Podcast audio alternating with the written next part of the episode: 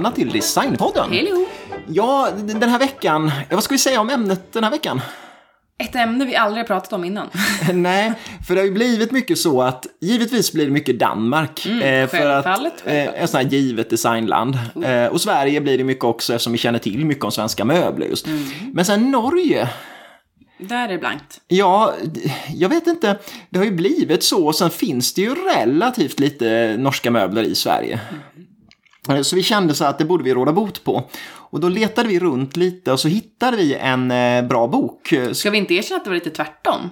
Ja, så att jag var det hittade kanske. boken och så tänkte jag, ja men, det här är ju klockrent. Jo, men det är sant. Eh, Det är ju kanske mer, mer sanningen Ja, egentligen. Eh, Så att vi har läst en bok som heter Norske stolar. Mm. Den är då skriven av en Svein Guserud och Och, sa jag. Ja. Haha, jag är så jävla norsk.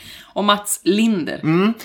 Och den fokuserar ju på just eh, den norska stoldesignen. Men det är ju det som, det är en ganska bra bild också av hela möbel, möbelindustrin i Norge. Exakt. Så vi tänkte att vi kör det här avsnittet som en liten introduktion Mm. till Norge och norska möbler. Bara för att ha gjort det. Ja, det, det blir ju ingen fördjupning utan vi fokuserar på sånt vi själva tycker är intressant.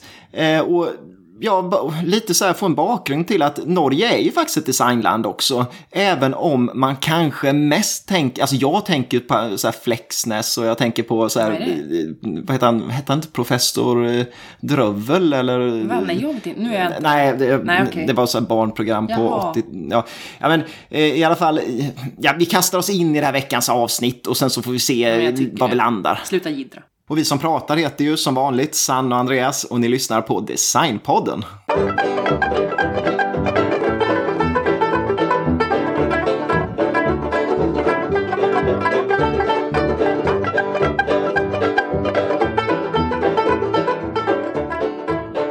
Den här boken börjar redan på 1200-talet. Ja. Men vi har ju, man har ju fått sålla va? Ja, Så vi ska känns... fokusera på det lite mer då moderna, ja, ungefär 40 till 80-tal. Mm, exakt, mm.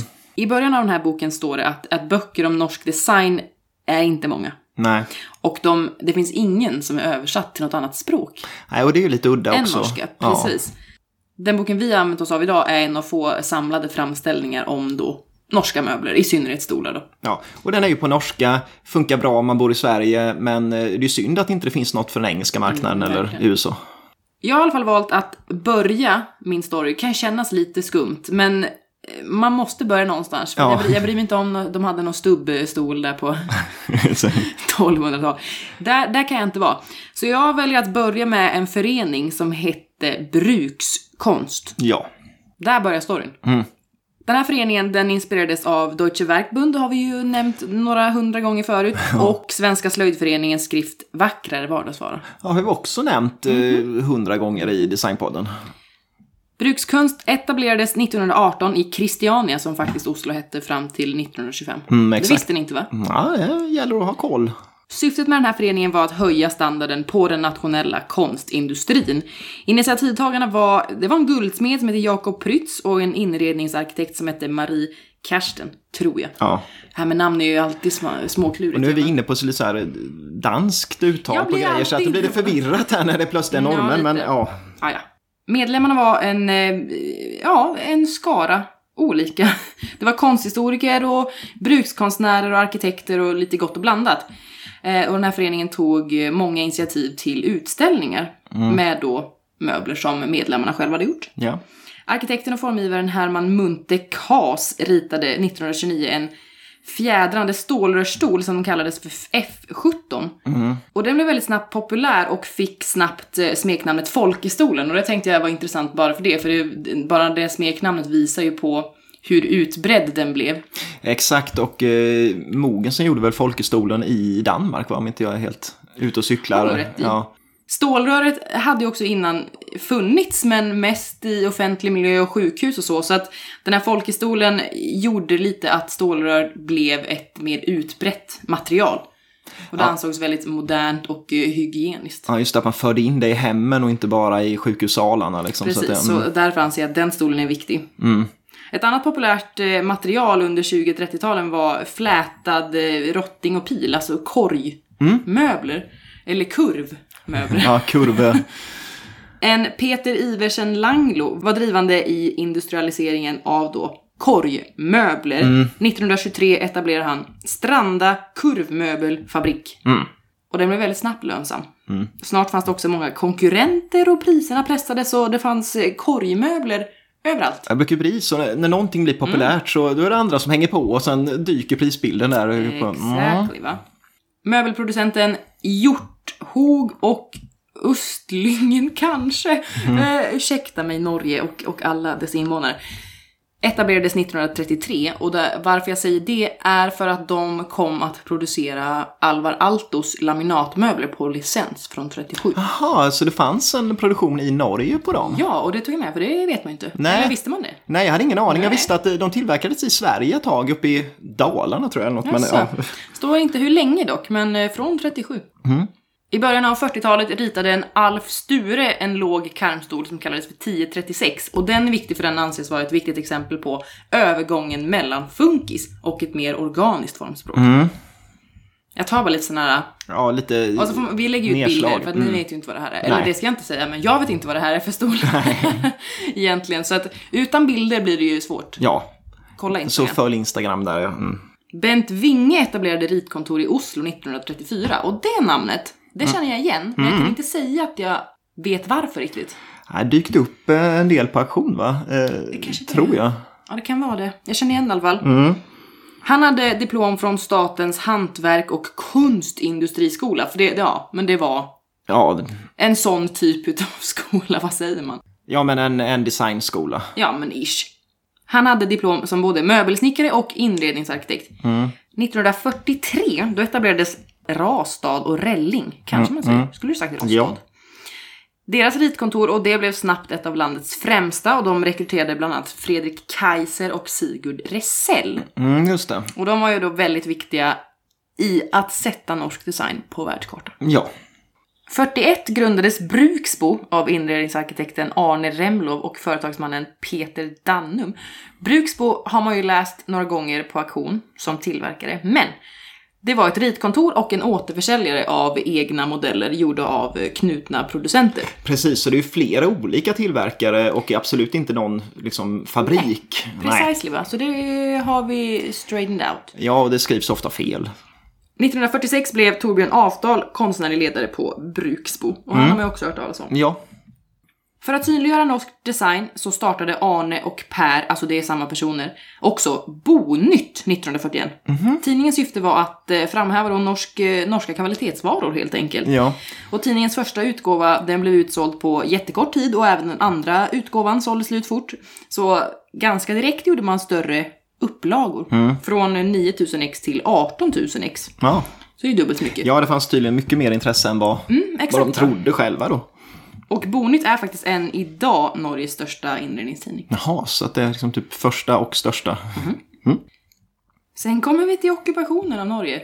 Som vi ofta gör faktiskt. Eller inte i alla fall, nej, men så här, tyska ockupationen kom det alltid till. eh, det betyder ju eh, ganska mycket för Norge. Mm, Varubrist, Ja. det är ju ganska vanligt. Ja. Eh, Och befolkningen levde faktiskt i ganska usla förhållanden helt plötsligt. mm, det är klart. Och det var bombningar och lite allt möjligt. Åren efter kriget präglades av rekonstruktion och eh, prefabricerade hus, men det ska vi inte gå in på utan jag ville bara Nämna det som... en liten instickare. Och det var ju ransonering då som rådde under kriget och även efter kriget. Och det- det pågick ju fram till 1952. Och det innebar ju materialbrist. Och det påverkade ju givetvis att ja, man producerade väl inte så jättemycket möbler. Och innan kriget så hade faktiskt Tyskland varit en av de största liksom, samarbetsländerna för, Dan- äh, för Norge. Halka där. Ja, men det var stort inflytande ifrån Tyskland, men eh, givetvis också från Sverige. Eh, men i och med kriget så blir det ju inte kanske lika populärt riktigt sen då, när kriget är slut, nazisterna har förlorat. Då är det inte lika populärt att ha ett nära samarbete med Tyskland kanske. Så att, eh, och, och världen ser ju annorlunda ut efter eh, andra världskriget. Då blir det ju en uppdelning öst mot väst.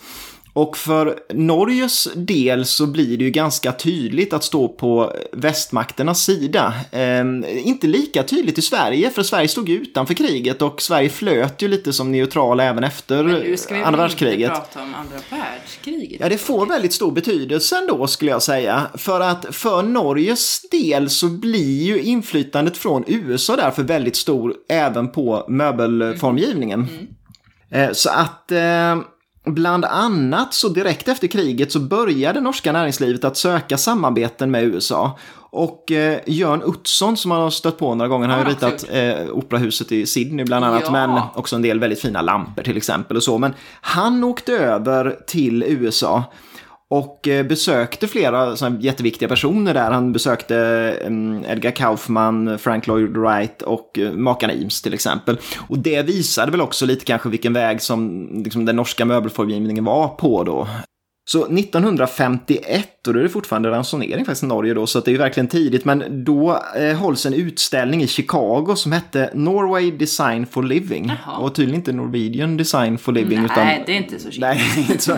Men, men, eh, men, det var norska staten som sköt in pengar för att kunna hålla utställningen och det var väl också för att kunna, men här finns det möjligheter till stor export och få igång industrin igen efter kriget. Och 96 utställare deltog vid den här utställningen och intresset var stort. Och så långt allting bra då va.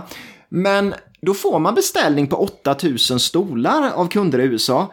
Men man kommer tillbaka till Norge och inser att vi har ingen industri som kan tillverka de här stolarna. Nej. Så de får bara stäng, stänga av, eller liksom avbeställa de där. Oj. Så att det fanns ett stort intresse internationellt för möblerna som man ritade. Men det fanns ingen industri i Norge som kunde leverera. Mm. Och det är ju ett problem givetvis. Sen fanns det också den dimensionen när det gällde moderna möbler för att det här handlar ju om ja, men liksom modern formgivning på 50-talet. Och intresset internationellt var stort, men i Norge var intresset inte särskilt stort för moderna möbler. Eh, tydligen så befolkningen hade ofta rötterna på landsbygden, man var ganska traditionell och hade inte ett intresse att köpa moderna möbler mm. riktigt så tidigt. Så att första hälften av 50-talet, ja, ganska långsam period för de moderna möblerna. Men sen händer något 1955, det är först då kan man väl säga som det tar fart på allvar. Och eh, ett startskott var bland annat att möbelmässan arrangerade sin nya lokaler i centrala Oslo. Formgivarna tillsammans med producenten hade börjat ta fram riktigt formstarka möbler som höll internationellt också formgivningsmässigt. Och ett bra exempel där är till exempel Gerhard Berg som eh, visade en hel del jättefina stolar för Vattne och för eh, Hareid Bruk. Så att ja, då börjar man känna igen den skandinaviska formgivningen i de, de norska möblerna tycker jag. Eh, sen kommer vi till vandringsutställningen eh, Design in Scandinavia som reste runt i USA mellan 1954 och 57 och det var en viktig utställning, besöktes av 650 eh, 000 människor och så, så det är ju viktigt för att marknadsföra skandinavisk design. Och där var Norge med också. Och man kan se, tycker jag, på en del av de norska möblerna på den utställningen att det finns en stor inspiration från amerikansk formgivning. Eh, bland annat så ritade Järmund Barstad en eh, stålrörsstol kan man kalla den, som eh, där sitsen är en vanlig sits då så att säga. Och sen så är det tunna stålrör som bildar både armstöd och, och ben. Men sen så ryggpartiet är då ett, ett, liksom ett tredimensionellt formpressat eh, trästycke. Och det påminner lite om Särenen eller lite mm. om, om Eames-möblerna. Eh, och eh, det känns ju som en, sån här, en, en eh, tidig norsk stol som verkligen kan passa för den amerikanska marknaden. Nu tror jag inte den blev någon större produktion av, men det visar på vad, ja, men vad man inspirerats av. Och Norge var, du skulle inte säga att Norge var efter för att det, det låter lite så här taskigt, men, men 1954 så deltog Norge första gången på triennalen i Milano. Och där hade ju både Sverige, Danmark och Finland varit med flera gånger innan och vunnit massa priser, men Norge hade inte varit det. Men då ställer man upp. Och liksom, det, det blir succé direkt. De får alltså på första triennalen så får de 24 utmärkelser och det ger väl lite blodad tand. De ställer upp även året, liksom tre år efter då. Och eh, då ser ju norska staten och norska producenterna att det finns ju en väldigt stor potentiell eh, exportmarknad här. Så att de eh, går ihop och hjälps åt att starta olika exportorganisationer som hade just till syfte att främja exporten och knyta samman, om man säger producenterna och formgivarna med eh, också sådana som kan marknadsföra eh, möblerna internationellt. Och där finns det olika eh, sådana organisationer som Västnofa och eh, Scanform och de här står ibland som tillverkare när man kollar på auktion. Men jag tror det är fel då, utan förmodligen är det så att det är de som har marknadsfört en viss möbel, men det finns ju alltid en producent bakom som inte är den här exportorganisationen då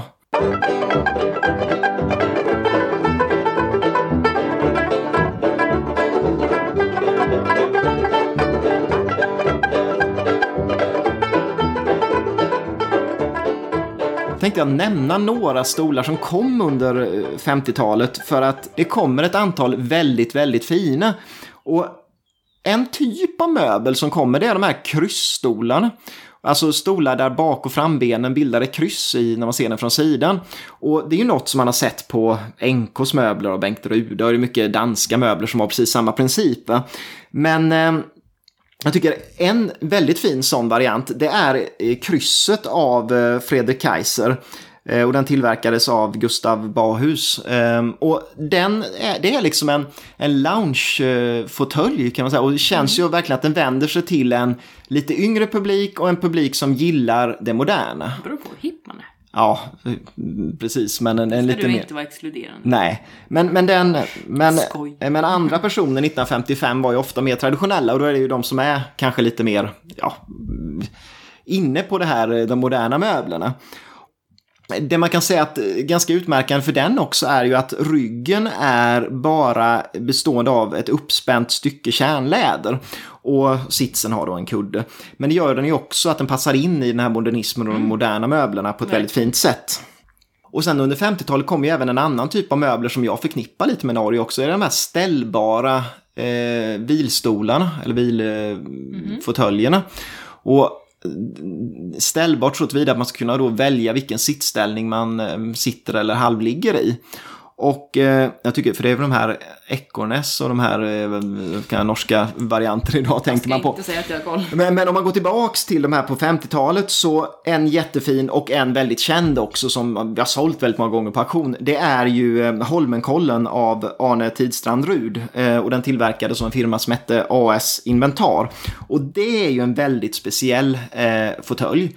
Den är lite slädformad skulle jag vilja säga. Jag släde. Wow, kan vi tänka lite? Ja, men den är, för att den har, ju, den har ju inga armstöd alls egentligen, men den har breda reglar vid sidorna så man kan vila armarna på om man sitter i den. Och sen så går då sittställningen att reglera med hjälp av en spak under till. Eh, och den är väldigt, jag menar den är ju jättepopulär idag och eh, den är väldigt, den är ju lite kaxig mm. så att man fattar ju att man har en designmöbel verkligen om man har den hemma. Jag kikade lite vad den kostar och på auktion går den för allt mellan 10 till 20 000 mm. ungefär. Så att den är ju dyr men väldigt häftig. Och eh, just det här, den har ju också den principen att den har ett, ett uppspänt eh, kärnläder som, mm. som, som klädsel. Och det gör att det åldras ju så otroligt fint också. Så att ja, den är häftig, den måste ni kolla in. Och vi både ska som lägga upp. rygg va? Ja, både som, men ja, den, den, har en tunn dyna tror jag som man sitter på. Men, men annars så har mm. den där. Och är ju skön ändå då på grund av att eh, den följer kroppen på ett bra mm. sätt. Och då kan man ju se också att även i Norge börjar rosenträ och teak trycka undan de andra materialen som man har haft tidigare. Eh, om man säger mahognymöblerna och, och um, furumöblerna. Då blir de här ädelträna mer eh, aktuella. Och även lite hur man behandlar möblerna. För att tidigare lackade man. Men lackade möbler är ju ganska fult egentligen. Det blir liksom ja. inget, det blir väldigt så blankt och inte så roligt. Så att att istället då välja att olja eller vaxa möblerna, då får de den här exklusiva känslan på dem och påminner väldigt mycket om de danska snickarmöblerna eh, från samma period. Och eh, under 50-talet, en viktig formgivare som hade stort inflytande, det var ju då eh, Torbjörn Afdal. Och precis som du har nämnt tidigare, han var ju chefsdesigner på Bruksbo. karaktäristiskt för hans möbler var att han hade kikat på, skulle jag säga, hur danskarna jobbade med att lyckas industriproducera möbler som ehm, ändå hade ett hantverksuttryck. Va? Att kunna överföra hantverksmässigt gjorda möbler till industriproduktionen.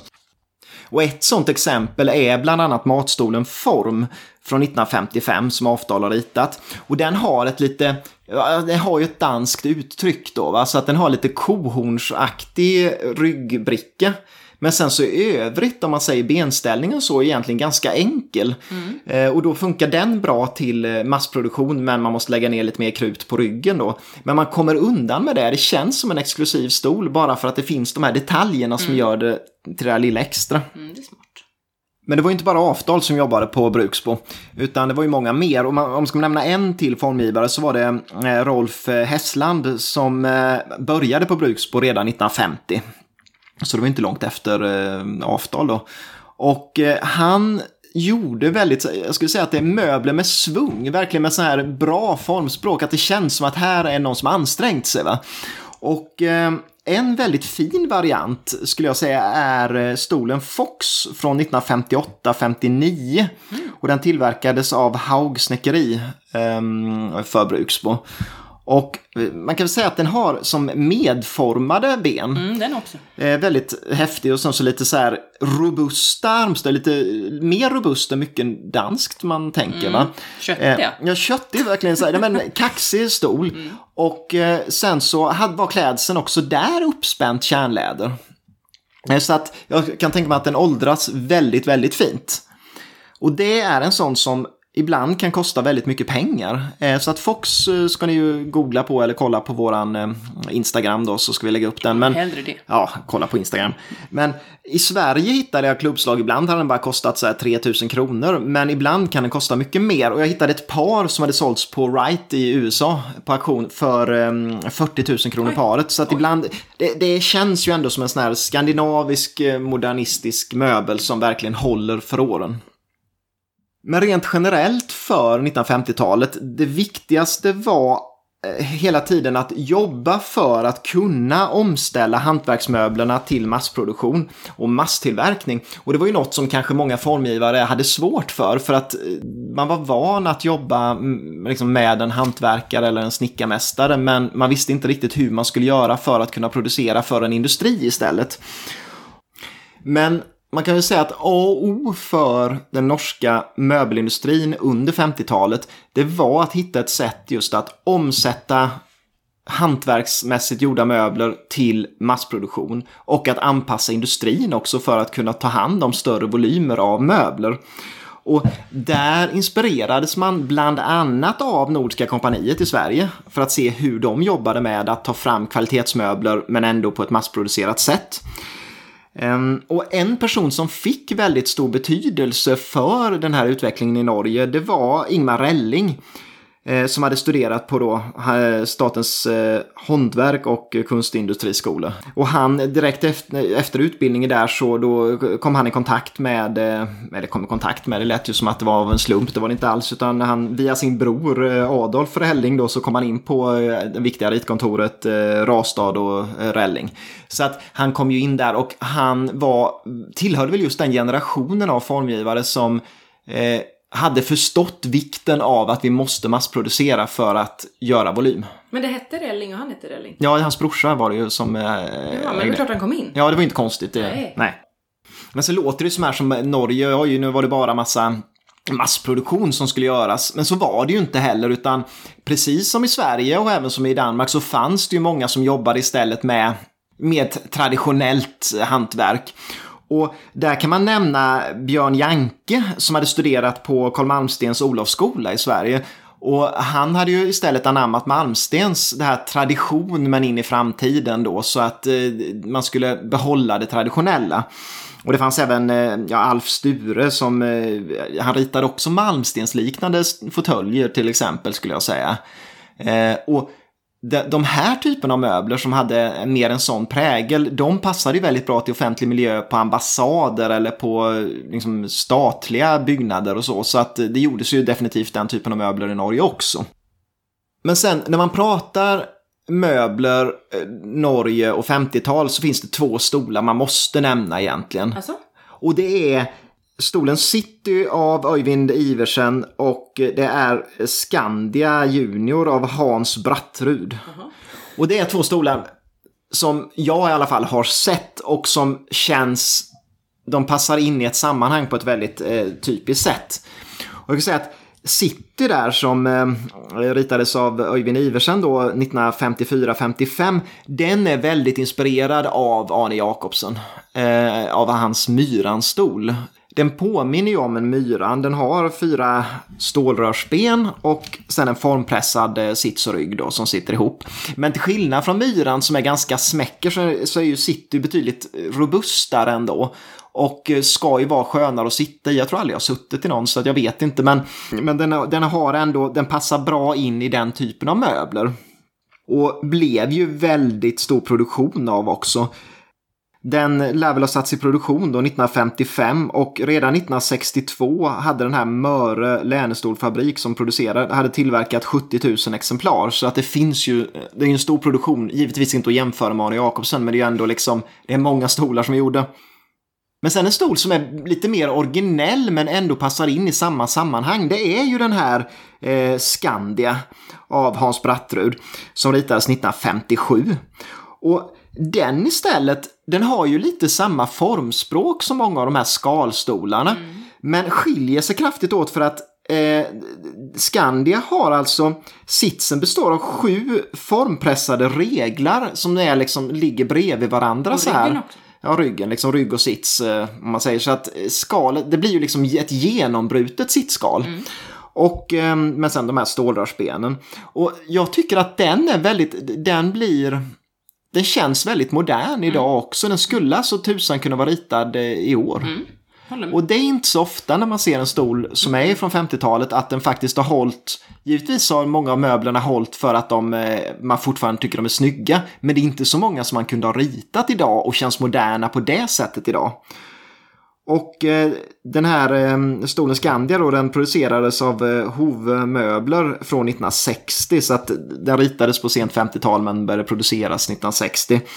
Och eh, finns tydligen i nyproduktion än idag. Mm -hmm. Så att idag kostar de från 5 500 också, mm, lite beroende på utförande. Och jag letar lite för att hitta klubbslag på auktion och det var lite sporadiskt för att den här eh, Hans Brattrud, han gjorde mycket andra stolar också med samma princip, Jaha. att det är ribber efter ja. varandra. Så att eh, det verkar vara väldigt spridda skurar. Laurits i Stockholm hade sålt för några år sedan en stol för en tusenlapp, men jag vet mm. inte hur representativt det är egentligen Nej, för vad de kostar. Liksom. Men, men. Sen är vi framme då 1960. Och under 60-talet så kommer den norska möbelindustrin att utvecklas betydligt mer, att moderniseras. Och ett exempel kan man väl säga det är eh, Sven-Ivar Dyste som visade möbler på möbelmässan i Köln 1960. Och då visade han en serie som eh, hette serie 1001. Man kan säga att den bästa möbeln i den serien är en fåtölj. Och den består av liksom vertikala och horisontella linjer. Mm. Och benen är stålrör. Och sen så är det reglar i eh, rosenträ. Och sen så tunn sits och rygg i klätt i skinn. Så det känns väldigt exklusivt mm. och man mm. för, tankarna förs lite till Kärholm eller lite den typen av formgivare. Mm. Den här fåtöljen är ju en designklassiker, finns också i nyproduktion idag tydligen och kostar 42 000 i butik.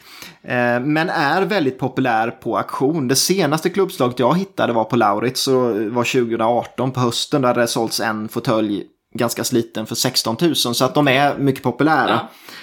Och Eh, Dyste han följde upp den här serien med eh, en hel del andra möbler i samma stuk då. Med de här liksom skelettmöblerna som man kan se rakt igenom och som känns lite bachelor-våning-möbler nästan. Ja och nej. Ja, lite American, American Psycho. nej. nej, nej. Men um, det man också ska nämna i det här sammanhanget är att Dyste förespråkade ju då möbler för industriproduktion och möbler som passade bra för export. Och det gjorde den här serien och de kommande serierna av honom för att de gick ju att montera isär, eller snarare när man levererade dem så var de i platta paket. Och det är ju väldigt lämpligt om man ska skicka dem till USA till exempel. Och Dyster var ju också, han, han, var ju inne på just det här samarbetet med USA och den amerikanska marknaden. Så 1962, ett par år efter att han ritade den här eh, 1001, så reste han till USA i en studieresa eh, bekostad av norska staten. Och hans syfte med den resan var egentligen att ta reda på vilka är köparna av de norska möblerna i USA. Och då kom han fram till någonting ganska väntat men också ganska dumt. För han kom fram till att köparna var privatpersoner, Ja. de var akademiker och en övre medelklass. Jaha. Och fine, det är ju bra, men det finns ju inte så jättemånga sådana personer. Och sen såg man det att generellt sett när det gällde möbler så var det att merparten, jag tror 70-80% var så kallade kontraktsmöbler som gick via en arkitekt till olika projekt då, va? Till offentlig miljö och så vidare. Och det var inga av de norska möblerna i princip i USA som använde så. Och det skulle behöva bli ändring på. Så att han studerade därför amerikanska möbler och kollade liksom, arkitekterna i USA, vad använder de för typ av möbler? Vad ville de ha för någonting? Och tog fram då ett, liksom, eh, ett antal saker då, liksom, som vilka material, vilka eh, former. Men också att man skulle utgå till och med från tum när man gjorde standarden på Jaha. möblerna. För att det skulle passa in då på den amerikanska marknaden. Och ett exempel som blir väl en följd på något sätt, även att det är ganska många år senare, men det är 1968 som eh, Dyster släpper stolen Popcorn. Och den Amerikanskt namn också. Ja, amerikanskt namn och i fiberglas. Mm. En skal i fiberglas och sen så tunna stålben ja. liksom som går ner. Så det känns my- väldigt mycket Eames eller någon sån noll eller något sånt Mm. där som eh, har gjort det. Så att han var väl också en, en stor betydelse för att eh, USA fick stort inflytande på norska möbelscenen.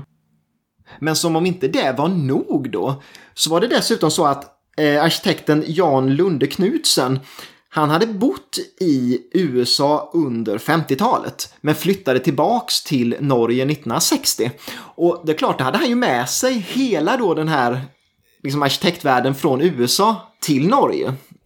Och det han vill göra var att han vill göra en stålrörsstol som passade för liksom en modern marknad. Och resultatet där blir stålrörstolen stålrörsstolen Rondo 1961. Och den skulle jag säga är väl inte jättefascinerande och inte heller så sagt nyskapande egentligen. Men eh, den har fyra raka stålrörsben och sen så en rundad rygg i skinn eller i tyg. Men påminner mycket om möbler som man har sett kanske 10 eller 20 år tidigare faktiskt. Udda. Men det han däremot gör, som har ett större betydelse, det är att han börjar tänka på så här standardsystem och modulsystem som man ska kunna bygga ut. Och det är också bra givetvis som man har till offentlig miljö till exempel, men jättebra till hemmiljö också. Så att han tar fram ett system som han kallade Infi, som stod då för Infinite, eh, alltså att man kunde bygga ut det hur som helst, eller hur mycket som, Oändligt. Och egentligen bestod det bara av 20 komponenter, men de kunde ju liksom kombineras. Och då var det skrivbord och det, hyllsystem och, och, och så vidare. Bra till kontorsmiljö. Och det var någonting som blev väldigt populärt internationellt. Och det var väl det som, liksom, det är en sak som bröt igenom till den här kontraktsmarknaden då. Så till och med i, eh, i Japan blev tydligen det här modulsystemet stort. Och sen måste man nämna eh, Vatne eh, Länestolfabrik. Eftersom det är en väldigt viktig producent under 60-talet. Och eh, Fredrik Kaiser. För Kaiser, han eh, var ju verksam vid företaget ända till sin död 1968, så att han fortsatte under en ganska lång period. Och eh, han tog fram, om man kikar på Kaisers möbler för Vattne under det tidiga 60-talet så är det ju väldigt exklusivt och det känns mycket som de här danska snickarmästarmöblerna. Men ändå lite mer anpassade för massproduktion då kanske än det här som Snickarlauget och de hade. Men ändå. Och var ofta rosenträ i dem. Ett problem idag givetvis då eftersom man måste ha intyg för att få sälja dem i regel. Men ändå. Eh, och ett par, eh, om man ska nämna två möbler som eh, Fredrik Kaiser gjorde för Vattne eh, under 60-talet så var det fåtölj eh, 711 från 1960 som är verkligen, det är nog en av de här största designklassikerna när det gäller fåtöljer från Norge. Och den känns dansk om man ska vara taskig. Mm, jo, men det gör det. Det skulle jag gissat. Känns genomarbetad, exklusiv och dansk. Och så gjorde ju Kaiser också en annan fåtölj för Vattne som också känns dansk. och det är en, en öronlappsfåtölj som hette modell 965 som kom 1964. Och den, på, och den påminner om ja, och den påminner om Börje Mogensens öronlappsfåtölj. Mm. Jag skulle säga att om man kollar lite på håll och inte liksom tänker sig för skulle man ju trott det var en Mogensen-fåtölj. Okay. Så att jättebra, men väldigt mycket dansk eh, influens där. Hans namn är lite danskt också. Ja, absolut. Kaiser. Kaiser. Nu lät det tyskt. Det är tyskt. Ah, Kaiser, Kaiser William. Ah, ah, skit, skitsamma. Och sen 1968, då dör ju eh, Kaiser och eh, Sigurd eh, Ressel tar över som eh, chefsdesigner på Vattnet. Säger du Ressel? Jag, jag sa Resell? Ja, Resell kanske är rätt. Alltså, det, det är det med norska, usch, det med att man ska uttala eh, grannspråkens Nej, namn. Inte. Nej, men Resell låter väl eh, det, det känns bättre i munnen. Ja, vi säger Resell. Vi säger Resell. Vi säger Resell. och då var ju, var ju han Resell redan etablerad genom att han har gjort möbler för när Rastad och Relling eh, i stålrör bland yeah. annat. Så att eh, han var ju redan etablerad men kommer ju få väldigt stor betydelse för vattnet framöver. Men det blir ju också en, för nu har vi snackat exklusiva möbler ändå. Väldigt så här, ja men det känns som influenserna kommer ifrån eh, danska snickerlauget och, och så vidare. Och det blir ju en motreaktion under 60-talet också i Norge. De har ju sett det i, i eh, Sverige och Danmark också. Mm. Att man börjar bli lite trött på tik och rosenträ, de här ädelträsorterna och man vill ha lite mer robust och lite enklare och traditionella linjer. Och en del av det här är eh, furutrenden som kommer under 60-talet. Ja. Helt enkelt dyker upp furumöbler och där finns det flera olika varianter. Jag ska inte nämna någon men eh, man ska väl se att ja, det var en liten, det, det blir ju alltid när liksom, eh, pendeln slår fram och tillbaka och helt plötsligt så är det ju så att många vill ha de här lite mer nationalmöblerna och lite mer de här traditionella möblerna igen. Mm. Men något som kanske fick en större betydelse än furumöblerna, det var ju de här formpressade trämöblerna. Och de kan man väl också se som en motreaktion mot ädelträmöblerna och snickarmöblerna. Och där spelade ju då Ingmar Relling eh, väldigt stor roll. För att han ritar stolen Siesta 1965 för västländsk möbelfabrik. Och siesta har nog väldigt många sätt, men jag tror kanske att många inte vet att det är eh, eh då eh, Relling som har gjort den och att den är norsk ens. Men för det producerades nämligen eh, mellan 1966 och 1996 så producerades 700 000 oj. av de här siesta-stolarna. Och hur ska man beskriva den? Den är ju väldigt minimalistisk, enkel. enkel som, den består egentligen av vad ska man säga, fyra formpressade reglar som bildar stommen. Mm. Där det är lite shakeraktig i profil, benställning. Svår. Ibland känns det helt omöjligt. Ja, det är jättesvårt att beskriva den. Ja. Men den är ju en, en, Jätteenkel. en så enkel formpressad, eh, liksom formböjd eh, fåtölj man kan komma nästan. Och klädseln från början var bara uppspänd segelduk. Mm -hmm. Ingenting annat, mm -hmm. inga dyner, ingenting. Det där blev ett litet problem för jag tror att tanken var att det, att det är bra med det här i modernismens anda, att man inte ska ha massa tjock stoppning och massa sånt där. Men jag tror att många liksom på hemmamarknaden tyckte att det var lite trist att inte ha dyner. Så att 1967 så kom det en variant med dyner i skinn, eller i tyg med liksom stoppade dyner. Och då blev den kanske lite mer populär skulle jag säga. Okay. Just Siesta är väl ett exempel på en stol som om man i alla fall kollar i Sverige på auktion så kostar den ingenting. Jag har sett sådana som har gått osålda med startbud på 300 kronor på auktion. Och det är inte jätterolig, men, men samtidigt en klassiker som eh, borde ändå kunna gå iväg lite, men går dåligt. Är den i skinn kanske man kan få en tusenlapp för den, men är inte särskilt populär. Nypris däremot, för den finns i nyproduktion, ligger på över 15 000 kronor. Oj. Så att där är det ju en väldigt, Oj. ja man bör köpa på auktion mm. om man ska ha en sån. Det, det känns så, absolut. Men det man kan nämna också är att av de här 700 000 siesta som producerades så exporterades 70 procent. Så det lär ju finnas många i Sverige. Ja, kan man gissa. Ja. Kanske därför det är mättat. Ja, jo, precis. Sen kom det ju i samma veva som de här formpressade möblerna och, och det här så kom det ju även andra av de här som man känner att det är, det här är en 60-talsmöbel. Liksom. Det är de här planmöblerna som gjordes i spånskiva eller gjordes i faner men byggde på liksom moduler bara. Måste vi ens prata om det, var tråkigt. Nej men det är väl lite att man kan se att det är en motreaktion mot det här hantverksmässiga. Ja, jo, visst, visst. Så att bygget, ja de känns ju som ett ungdomsrum eller ett hobbyrum liksom. Mm. Men sådana möbler kom. Och det var bland annat då Elsa och Nordahl Solheim, de var gifta tror jag. Nordahl hette han det eh, förnamn? Ja, ja Nordahl. Jaha, ja ja. Och eh, det var, de gjorde ett modulsystem som hette System 1, 2, 3 och det är samma som eh, Werner Panton kallade Ja. sitt system. Men det hette också då System 1, 2, 3. Eh, och det bestod av moduler som hade måtten 60 x 60 cm och sen fanns det då blomlådor och sittytor och bord och allting i det här. Så det känns ju lite som jag säger att det känns lite som Ikea jobbade på Tänkte 60-talet. precis. Ja, lite den varianten. Men sen fanns det ju några formgivare på samma sätt som Werner Panton ville bryta gränserna och sådär i, i Danmark.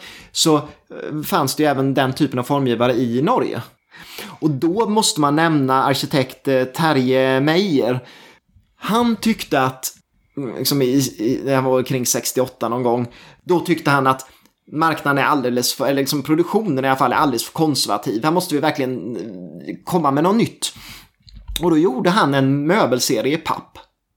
Så att han gjorde möbler, och bord och stolar och så i papp ihop med en emballagetillverkare. Och tanken var att det fanns något citat där det sa att så billiga att du kan slänga dem när du har tröttnat på dem. Då kostar en stol 20 kronor. Men de är, alltså, men de är jättesnygga faktiskt. Yes. Det är lite så här cylinderformat för det måste väl vara det för att det ska kunna funka Antar när det är i papp och sen var det väl hålla. Mm. lackerat utvändigt. Men häftigt ändå och man kan se hur eh, liksom, ja, samma strömningar finns i alla länderna.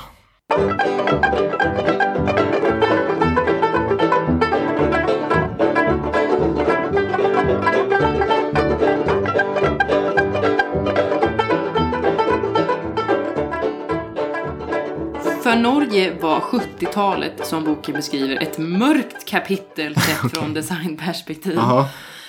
Och det berodde tydligen på att möbelindustrin var överetablerad och många producenter blev uppköpta eller gick i konkurs. Mm. Samt all etablering av möbelkedjor med billigare importmöbler. Ja, samma som i Sverige där. Det var svårt att konkurrera med. Ikea. Det blir ganska tråkigt. Ja. ja. Jag har sagt två gånger Ikea, men Ja. det är så. Det är så. Mm, En viktig åtgärd som bidrog till nya möbelformgivare för industrin var stipendiatordningen, STI. Jaha, vad var det? Ja, men det var en fortsatt utbildning Mm. för examinerade från den här eh, skolan som vi har nämnt två gånger. Oslo, ja.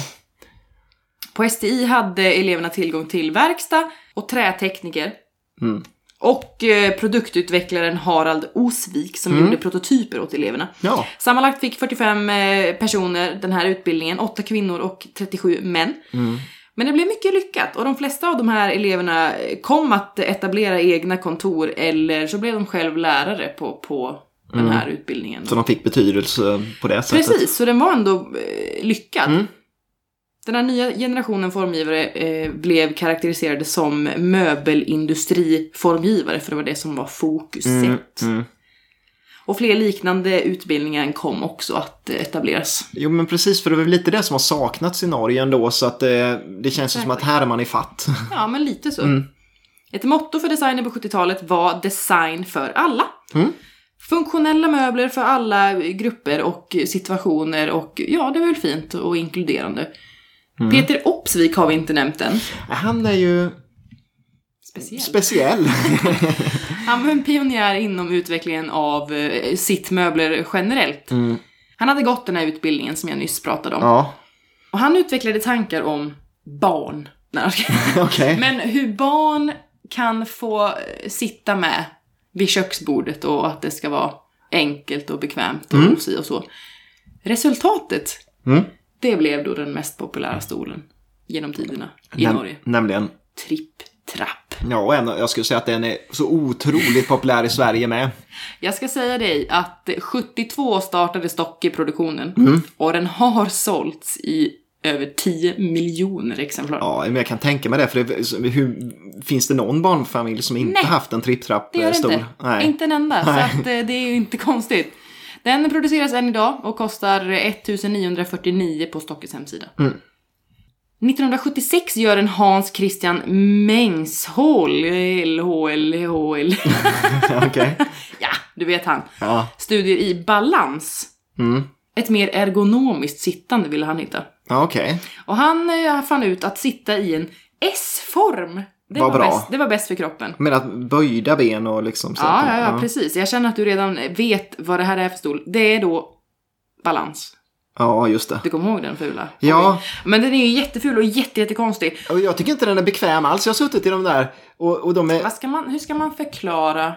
hur de ser ut. Ja. ja men det är ju sån här, det känns som att hej jag är sjukgymnast och nu så ska du ha den här Mm. stolen för att du har skadat ryggen. Men jag tycker inte de är bekväma. Men det är, är säkert jättebra för det övar upp då muskler. Ja, och bekvämt. Det handlar om ergonomi och Ja. vad som är bra för kroppen. Va? Det där, den kommer ni säkert, eh, säkert känna igen när ni ser bild, men det är lite svårt att, att förklara. Mm. Men den fick i alla fall väldigt mycket uppmärksamhet, för den är ju väldigt eh, out there. Ja. Och det var förresten Peter Opsvik som gjorde den också. Det var ju den här snubbens idéer, men... Ja, Peter. Opsvik, för att Opsvik förknippar man just med det här helt Precis. sjuka, fast väldigt då tydligen bra för kroppen, de här Ja, sittmöblerna. sades det då i alla fall. Ja. Kostar begagnat eh, ingenting. Nej. Någon hunka. ja. Ja. Jag, jag hade en i, jag hade butik för väldigt länge sedan och då hade jag en men jag fick slänga den sen för att det gick inte att sälja. Men, Nej, men nej. den är ju en klassiker ändå. Den är ju det. Möbler i metall för hemmabruk hade inte varit så poppis innan. Nej. Men eh, det finns ändå några som jag tycker är värda att nämna och det är stolen Z Mm, mm. i stål och skinn av Möre Design Team har jag skrivit, men du sa Möre någonting annat. Gjorde jag? Möre någonting annat, men Möre Design, Design Team står det här. Ja. Och den blev uppmärksammad eh, internationellt Mm. och Herman Miller ville producera den. Jaha, så att de tyckte den var liksom så bra att de vill ha den i sin produktion. Mm. Men så blev det inte. Nej, men... Jag vet inte varför, det står bara en liten så här mening att nej det blev inte så, nej okej. ja. Vet inte varför, men Nej. det visar ju på hur, hur ändå cool den är. Ja. den, ser- den ser ut som ett Z. Mm, Ja, precis. Och Ja. eh, dessutom också ett tydligt exempel på att ändå den här kopplingen till USA fortsätter in på Japp. 70-talet. Sen har vi då Falcon. Den finns Mm. ju i trä också. Av Sigurd Resell. Mm. Blev väldigt poppis för några år sedan. Ja, vi gillade ju Falcon, fast vi hade väl mest sett den i trä, eh, lite innan det. Jag tänkte säga det, men får man säga det? Det låter ju pretentiöst. Ja. Men jag, jag kan tycka att det var så. Ja, och så men- ville jag jättegärna ha en. Och Ja, så, vad så gjorde vi? till. vi? Köpte ingen. Nej, man köpte ingen! Och då kostade de så här under tusenlappen. Ja! ja. Jag tänkte, men här var ju cool. I alla fall, de eh, producerades av Vattne Lenes Stolsfabrik. Hur Ja, säger det? Vattne Länestolsfabrik. Ah. Ja. Stommen består av fyra, ja i det här fallet då får jag prata om stålmöbel, plattstålslängder Mm. som går från varje hörn på den här sitsen. Sen går de ihop Ja. i mitten och sen går de ut igen som en fot. ja. Och den här eh, sitsen och ryggen den hänger ju liksom i. Mm, exakt. I, Vilket ju ser, ja men jäkligt coolt ut. Det är ju en modern safaristol nästan, Ja, liksom, eh, eller vad man ska säga. säga. Men ja, nej, så den köpte vi inte. Det är, Där det jätte, alltså det är jättedumt att vi inte köpte någon för några år sedan. För den har ju då som sagt gått upp i pris. Ja. Eh, jag tog inget exempel på vad den kostade innan. Nej. Men på auktion kostar den generellt mellan 3 och 5 tusen och det, det var ju inte fallet då. Nej, inte alls. Nej. För att alltså, man får ju, ja, jag tror inte man, det är nog inte ovanligt att ge typ 20 000 för fyra med Nej, ett nej, bord men i alla fall. Så. inte. Så att, eh, ja, nej men good for you Sigurd tänkte jag säga. Du är väl inte levande längre? Nej, men Ja, Norge. Norge. överlag. En klassiker från Norge, Ja, eh, verkligen. Falcon. Ja. 80-tal då, en sista liten eh, bara. Ja, för att det kom, kommer du prata Opsvik nu, eller? Eh, ja. 80-talet präglades av eh, möbler för hemmabruk och man ville ha en verklighetsflykt. Och det var symbolism. Det postmodernistiskt, Mm. ja. Exakt va, de flesta formgivarna hämtade inspiration från möbelmässor och varann, om man ska vara helt ärlig. Eh, Ja... Alltså inte just de här kanske liksom jätte out there snubbarna då, för de, de var ju helt egna, men det mesta andra på 80-talet, det var, det var mycket liknande. Ja. Man gjorde lite som, som andra Och kopierar man inte på varandra gjort. ganska jo, mycket? Och... Men den meningen vart ju sjuk efter det här med symbolismen, för att ja, de jag ska prata om är ju inte Inte samma som, Nej. som någon annan. Så att. Nej. Jag måste nämna Ingmar Relling igen, för han var ju också Lattjo. Mm. Ja. Hans fåtölj Manta från 1981. Den är kul. Den vet jag inte hur den ser ut. Västlandska möbelfabrik. Ja. Den ser mer ut som en skulptur än en fåtölj. Aha. Sitsen består av ett skinnstycke som också är lite upphängt Mm. i laminerad träkonstruktion. Det låter inte alls kul, men vi måste ju lägga ut bilder på allihopa. Ja, för att ja. det är svårt Ja. att förklara. Men den är också ganska, nej, den är inte så eh, populär. Jag hittar inte jättemånga klubbslag. Nej. Men två stycken med fotpall har gått för 4000. Ja. Så visst, det är inte jättemycket. Jag tycker de är coola. Vi ska visa bild på Manta. Ja, Manta. 88 lanserades vilstolen Optima. Också av Relling, fast även med hans son Knut. Jaha. För samma producent. Den består av två halvcirkelformade stålrör. Som blir som både ben och armstöd. Jaha, ja. Och sitsen är ställbar och kan bli helt liggande. Mm. Den, den eh, har jag sett Mm. när jag jobbar på auktion. I alla fall en gång. Inte jättevanlig heller. Och inte heller så dyr. Nej, okej. Jag hittade ett klubbslag för, på 800 för en. Men också 2000 och eh, 6600 för två. Så att, ja. Det är väldigt varierande, men Ja, det, det- krävs det- att det verkligen är två som vill ha dem om de ska kosta någonting. Ja, lite så. Ja. Från möbelproducenternas sida så var inte hemmabruk någonting man ju riktigt fokuserade på. Nej, de hängde väl på med det här med offentliga, eller vad? vad? Ja, precis va. Men, men formgivarna i landet hade i alla fall Ja men de hade skaparglädje och ville göra lite skoj i hemmen. Mm. På utställningen Norsk experimentell design i Trondheim 1984 så visades en väldig skaparvilja av min favvo Terje Ekström Mm, just det. med två varianter av extrem. Och det, det måste jag säga är min absoluta favorit. Alltså Ja. norsk eh, Eh, wise. Mm, Jag skulle säga att den ser lite ut som en spindel. ja, just det, extrem. Ja, just det. det? ja, det är den som är... Är det tuber Ja, i? eh, Hur, Precis va. Det är ju då helt enkelt en, ett stålrörsskelett och Ja. sen är det täckt med kallskum och tyg. Ja, så, så att det bildas liksom sån här... Det känns lite så här eh, gladiatorerna, man... man Gladiatorerna? Nej, jag jag tycker det ser ut som en ja. liten spindel. Jag hade tänkt på de här de, de de slogs med så här när de Jaha, stod ja, på... ja, ja, det var långsökt. Det var jättelångsökt. Men ja, lite så. Actually. Ja, men den är ju... Och du, du sa någonting tror jag när vi har pratat om den, att den påminner lite om... Eh, Ja, eh, fast är det sant då? om Excelius etc. Ja. fåtölj. Och det gör den påminner, Gör alltså den går i eh, eh, formspråket påminner om den. Kanske. Mm. Fast den här är genombruten. Men, men, eh, men det har lite det här eh, psykoaktiga. Ja. Men den här är ju betydligt senare då. Och ta, alltså tanken med den var ju att, att man skulle kunna sitta på sjukt många olika sätt. Mm. Det var hela grejen, att man liksom, det ska vara, det ska vara skoj. Så man kunna sitta typ med Ja, lite benet över armstödet Lite och hela... Mm. Det kan vara. Ja, Men det- den är otroligt cool, en sån vill jag ha Ja, när jag fyller år. och den känns som den är luftig trots att den är ganska stor. Lite klubbslag på den då är allt ifrån 1500 till 4000 och ja, Ja, ni vet. ja det kan Allt variera. däremellan. variera. Inte jättemycket. Nej. Men ni får inte alla vilja ha en för att I want one first. Ja, Alltså. låt oss köpa en ja, först. precis. Vi har ju missat redan Falcon. Så. Ja, du får inte missa den här nu när den börjar kosta 150 000 om Nej, några år. här. nej, men exakt. Nej. Men på tal om extrema stolar då så har vi bara några små exempel till. Och Mm. då kommer vi till Peter Opsvik. Ännu en gång. Men en, en väldigt speciell människa när det gäller formgivning skulle jag säga. Ja, och en väldigt speciell stol nu som heter Garden av Stocke. Just från det. 85. Ja. Och den handlar också om alternativa sittställningar och den har jag inga ord för. Jo, den består av skinnklädda bollar ja. på liksom en trädliknande trästomme. Mm. Ja, vart ska jag med detta? Nej men ni förstår ju. Så här känner jag. Ni måste googla ändå Peter Opsvik för att man ser mycket skoj.